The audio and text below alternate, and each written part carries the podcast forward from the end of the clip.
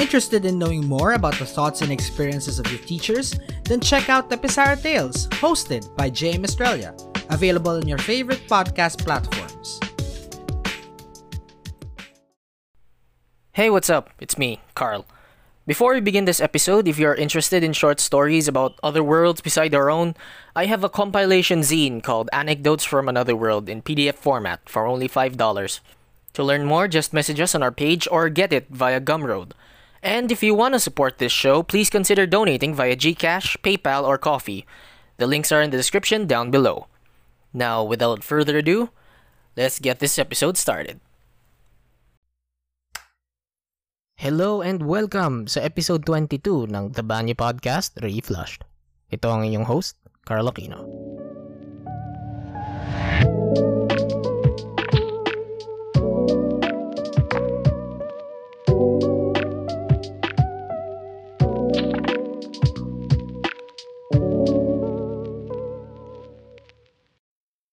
Okay. So, we all know na maraming nagtangkang mag-predict ng future. And ang pinaka-example din naman nito ay si Nostradamus. He had a lot of predictions and ideas as to how the future would play out. Majority, if not all of it, were coincidental or didn't even really happen at all. But we are not going to talk about his predictions. We are going to talk about end of the world predictions made by other individuals. And we have three cases for this episode, ladies and gentlemen. Sana ma-enjoy niyo itong mga to. Case number one for this episode is the Prophet Hen of Leeds. So, ito yung kwento niya. Noong 1806 kasi, merong isang babae nagngangalang Mary Bateman.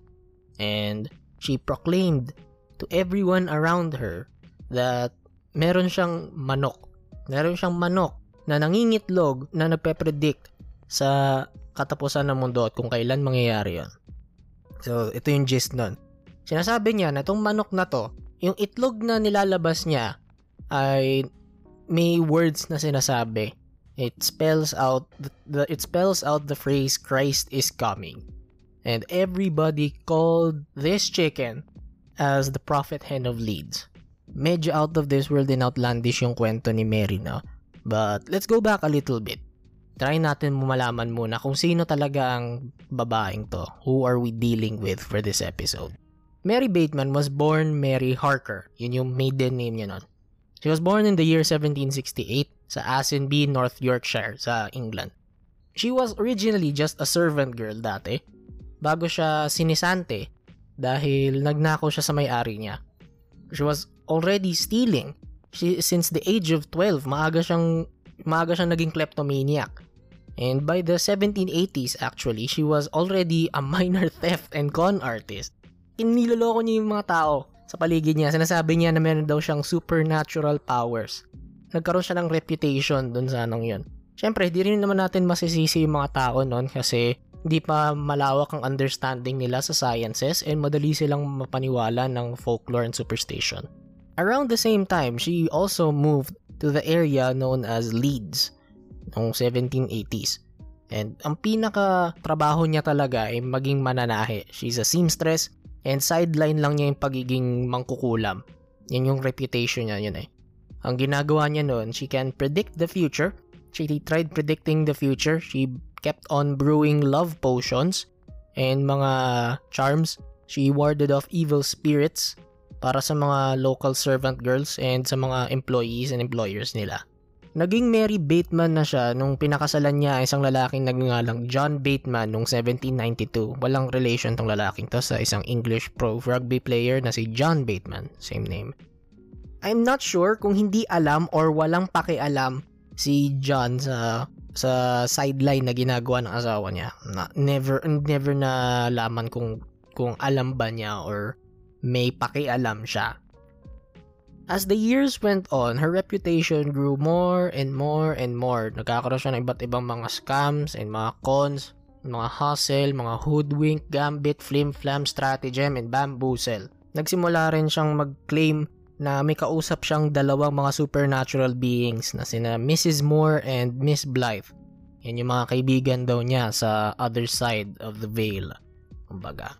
But besides being a con artist, besides being a con artist and scam artist, she also murdered three women back in 1803. Ang nangyari, she befriended these individuals until they quote-unquote suddenly became sick. And Mary volunteered and tried to nurse them back to health gamit ng mga special powders and special concoctions niya. Ginawa niya homemade, mga homemade remedies, mga snake oil, kumbaga. All of these women, tong tatlong babaeng to, namatay. And ang sinisi ni Mary sa kamatayan nila ay ang plague. Nobody even tried to blame her for the deaths of these women out of fear dahil sa reputation niya. At takot sila na baka pag nagsumbong sila or inakusahan nila si Mary, eh kulamin sila kung anong gawin sa mga kaluluwa nila. With that kind of backstory, alam niyo na naman loloko at scam artist itong si Mary Bateman. Kaya hindi na nakakapagtaka na nung 1806, yung taong inexecute niya yung yung Prophet Hen of Leeds scam, eh madaming nauto. People really went there to her house just to visit the chicken and paid a lot of money just to be protected from the end times na akala nila ay mangyayari dahil sa mga manok na to. People were duped. Pero buti na lang na after of some time, they discovered that the Prophet Hen of Leeds was actually a fake. Dahil uh, a doctor found out na ang ginagawa talaga ni Mary ay yung itlog na na labas na nung manok ay ini-etch niya yung inscriptions. Doon niya nilalagay yon. And then, just mere moments bago bumalik yung, uh, bago dumating yung mga tao, she'd shove it up back in the hen. And pagdating ng mga tao, doon na ilalabas. So, magugulat sila. Christ is coming! It's the end of the world! Because of this goddamn chicken! Pero baka dahil sa reputation at sa kakayanan ni Mary alleged na no na supernatural powers niya, hindi eh, na nila pinersecute at pinahiya si Mary. Uh, hinayaan na lang nila yon. Now, 1806 was also the year na umabot sa sa couple na sina William and Rebecca Perigo ang balita tungkol kay Mary at sa supernatural abilities niya. Tong si mm, Rebecca kasi, meron kasi siyang nervous disorder and gusto niyang pumunta kay Mary para magpa-consult sa condition niya. So pumunta sila doon, bumiyahe sila. Mary agreed to heal her, quote unquote, with the help of her supernatural friend na si Miss Blythe. Sa process na ginawa nila, she demanded money for the magical supplies as well as sa mga silverware, chinaware, and pati sa isang bagong sa isang bagong kama para daw sa supernatural reasons, kumbaga. Ito namang mga to, out of desperation, probably, gusto na kasi malaman kung anong para mawala na yung problema nila, eh, they oblige. Nagbigay na rin sila ng ano, binigay nila yung mga kailangan nilang equipment, quote-unquote equipment, mga items na gusto nila, and nagbigay na rin sila ng cash donations just to heal uh, Rebecca para mawala na talaga yung sakit niya. After this, ang ginawa ni Mary, binigyan niya si Rebecca ng mga special na powder sa concoction na ginawa niya. Tapos, mang sinabi niya kay Rebecca, ilagay daw niya dapat ito sa yung powder na to sa mga pudding niya tapos kainin to na may kasamang honey. And both William and Rebecca ate this pudding not knowing na poisonous to. They didn't know kasi gusto lang talaga nilang gumaling. Gusto lang nilang mawala yung sakit ni Rebecca. Unfortunately, Rebecca died because of that poisonous pudding noong May 24, 1807. But miraculously, William recovered and hindi siya hindi siya namatay, hindi siya nalason. And he he soon discovered na niloloko lang siya and dinala niya si Mary sa korte. Nagkasuhan na. For, for the first time in Mary's life, she finally got ano, got what she deserved. Ang nalaman nila doon sa investigation, doon sa concoction na ginawa ni Mary, and it turns out the powder and the honey both had mercury in them. Ang nangyari pala kay Rebecca ay mercury poisoning. So the, she died because of this this dangerous substance na nilagay doon sa ano sa kinain nila. Court found her guilty and nung panahon kasi yun pwede pa yung executions, may death penalty pa noon. But in a last-ditch effort to save herself, she claimed that she was pregnant. of course, she wasn't. She was just trying to delay the inevitable, and she was finally executed for her crimes on March 20, 1809. And because of this, because of her infamy, she gained the title of the Yorkshire Witch. Pero people still believed in what she can do, in her powers. And after yung execution niya, people actually paid to get a portion of her corpse's skin. Tapos ginawa nila yung mga amulets and charms for some reason. Baka under the influence na iniisip nila ay makapangyarihan talaga yung katawan ni Mary Bateman.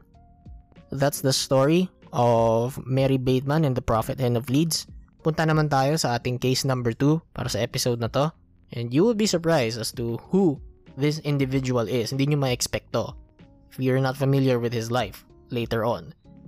It's Sir Isaac Newton.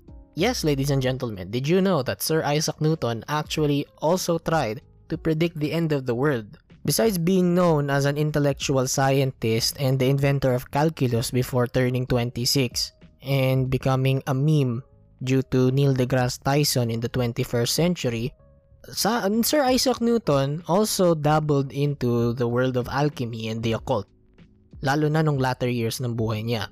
He made a lot of religious texts based on his literal interpretations of what was written down on the Bible.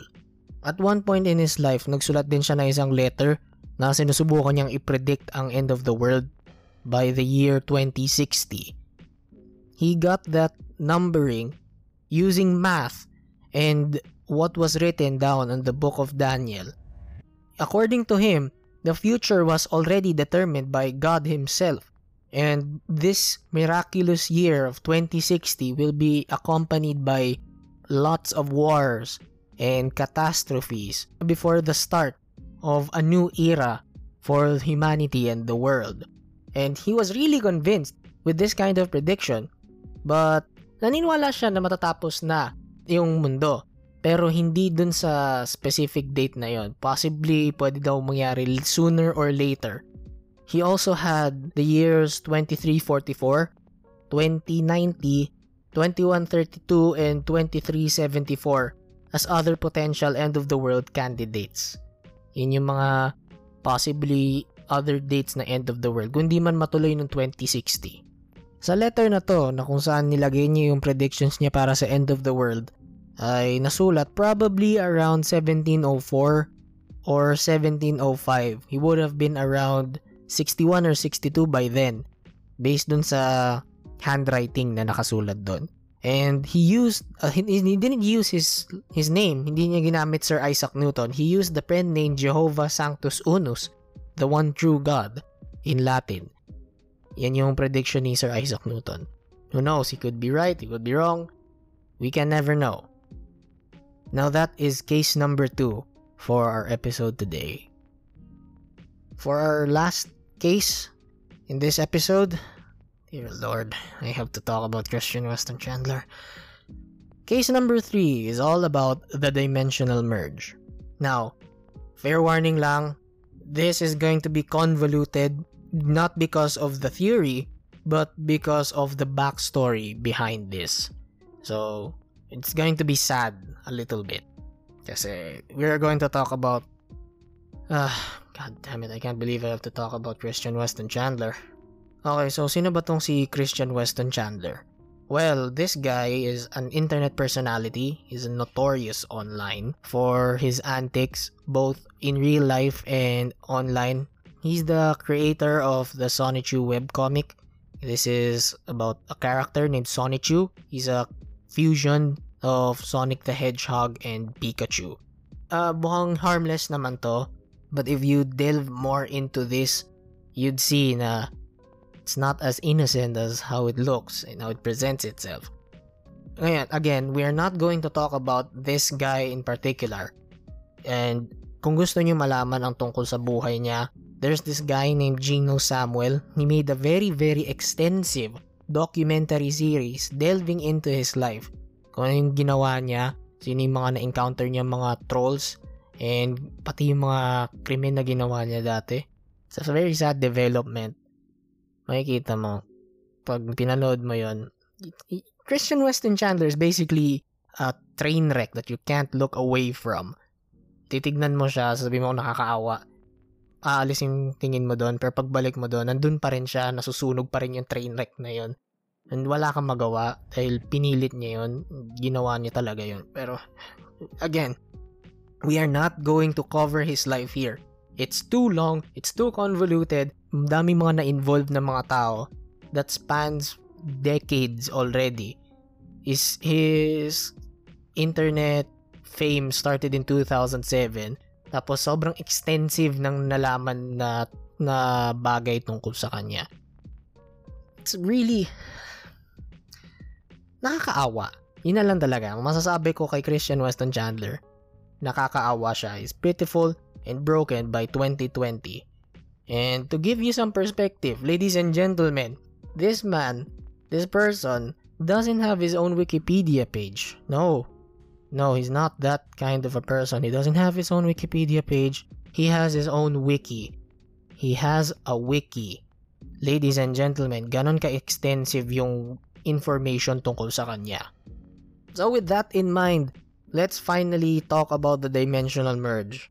It's this doomsday prediction by Christian Weston Chandler. But it's basically more of an escapist fantasy than anything else pag nalaman nyo talaga kung ano yung nangyari sa buhay niya. And originally, this idea was brainwashed into this individual by multiple trolls known as the idea guys. Kasi Chris, uh, madali siyang mauto dahil sa quote-unquote high-functioning autism niya. Ay siyang, this is an autistic guy na nabully and nauto ng mga trolls all throughout his life. I'm not defending him because he did a lot of nasty stuff as well. Pero for him to suffer a life like this, it's kinda a little bit too cruel. Yun ang sasabihin ko.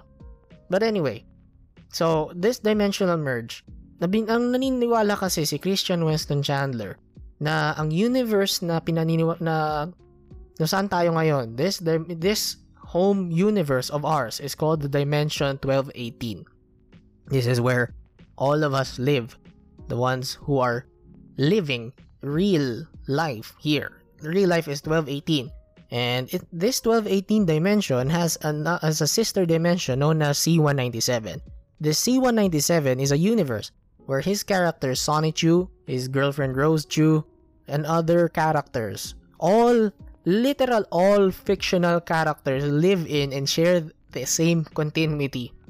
So nakikita niyo na kung gaano ka-childish si Christian Weston Chandler. But anyway, so Christian Weston Chandler believes, actually believes, that these fictional characters are all real. Most of these things came actually because of his autism and the manipulation of multiple trolls that plagued his entire life.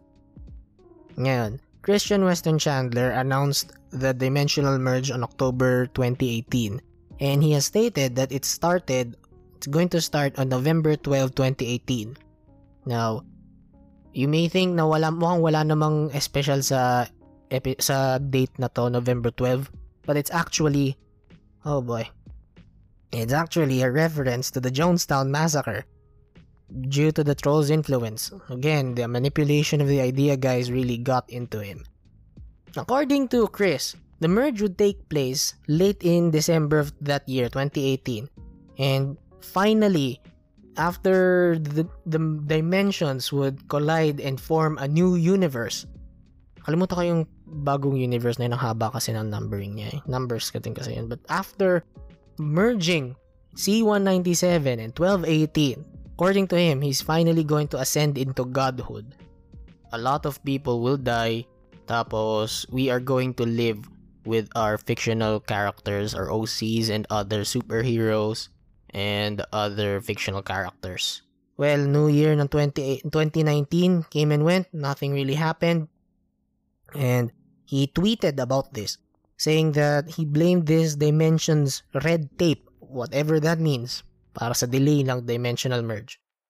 Now, he, tweet, he kept on tweeting about it from time to time, along with some instances of body swapping with a few of his characters. And noong June 13, 2019, he claimed he claimed to be in talks with Jesus Christ himself. Yes, our Lord and Savior, Jesus Christ himself, and his involvement with the dimensional merge. Magrepa-pips daw sila. Nagtutulungan para mangyari ang dimensional merge. Ngayon, since 2019 came and went, wala rin namang nangyari. There's still no specific date. As of this recording, wala pang bagong date para sa dimensional merge. But he still believes that it would still happen very soon. And he actually believes that the COVID-19 pandemic that's happening in 2020 is one of the signs that the merge is continuing. It's really sad. Lalo na pag na nag-research na kayo sa Christory. I, do, I don't know. I don't know kung magugustuhan nyo to. And that's three tales, three case studies of individuals who tried to predict the end of the world. If you like this episode, please like, share, and subscribe to our podcast. Please like our Facebook page, facebook.com slash stories and podcasts. Kung may topic kayo or idea na gusto niyo cover ko sa isang future episode, please message us on our Facebook page or you can email us at storiesandpodcasts at gmail.com. Mapapakinggan ang Tabanya Podcast Reflushed sa Spotify, sa kahit na ng podcast app na ginagamit nyo, or sa anchor.fm slash Tabanya Podcast Reflushed. My short story compilation zine, Anecdotes from Another World, is available for 200 pesos. Just message us on our Facebook page to learn more, or you can get it at gumroad.com slash stories and podcasts. Once again, this is your host, Carl Aquino, signing off. See you on the next episode.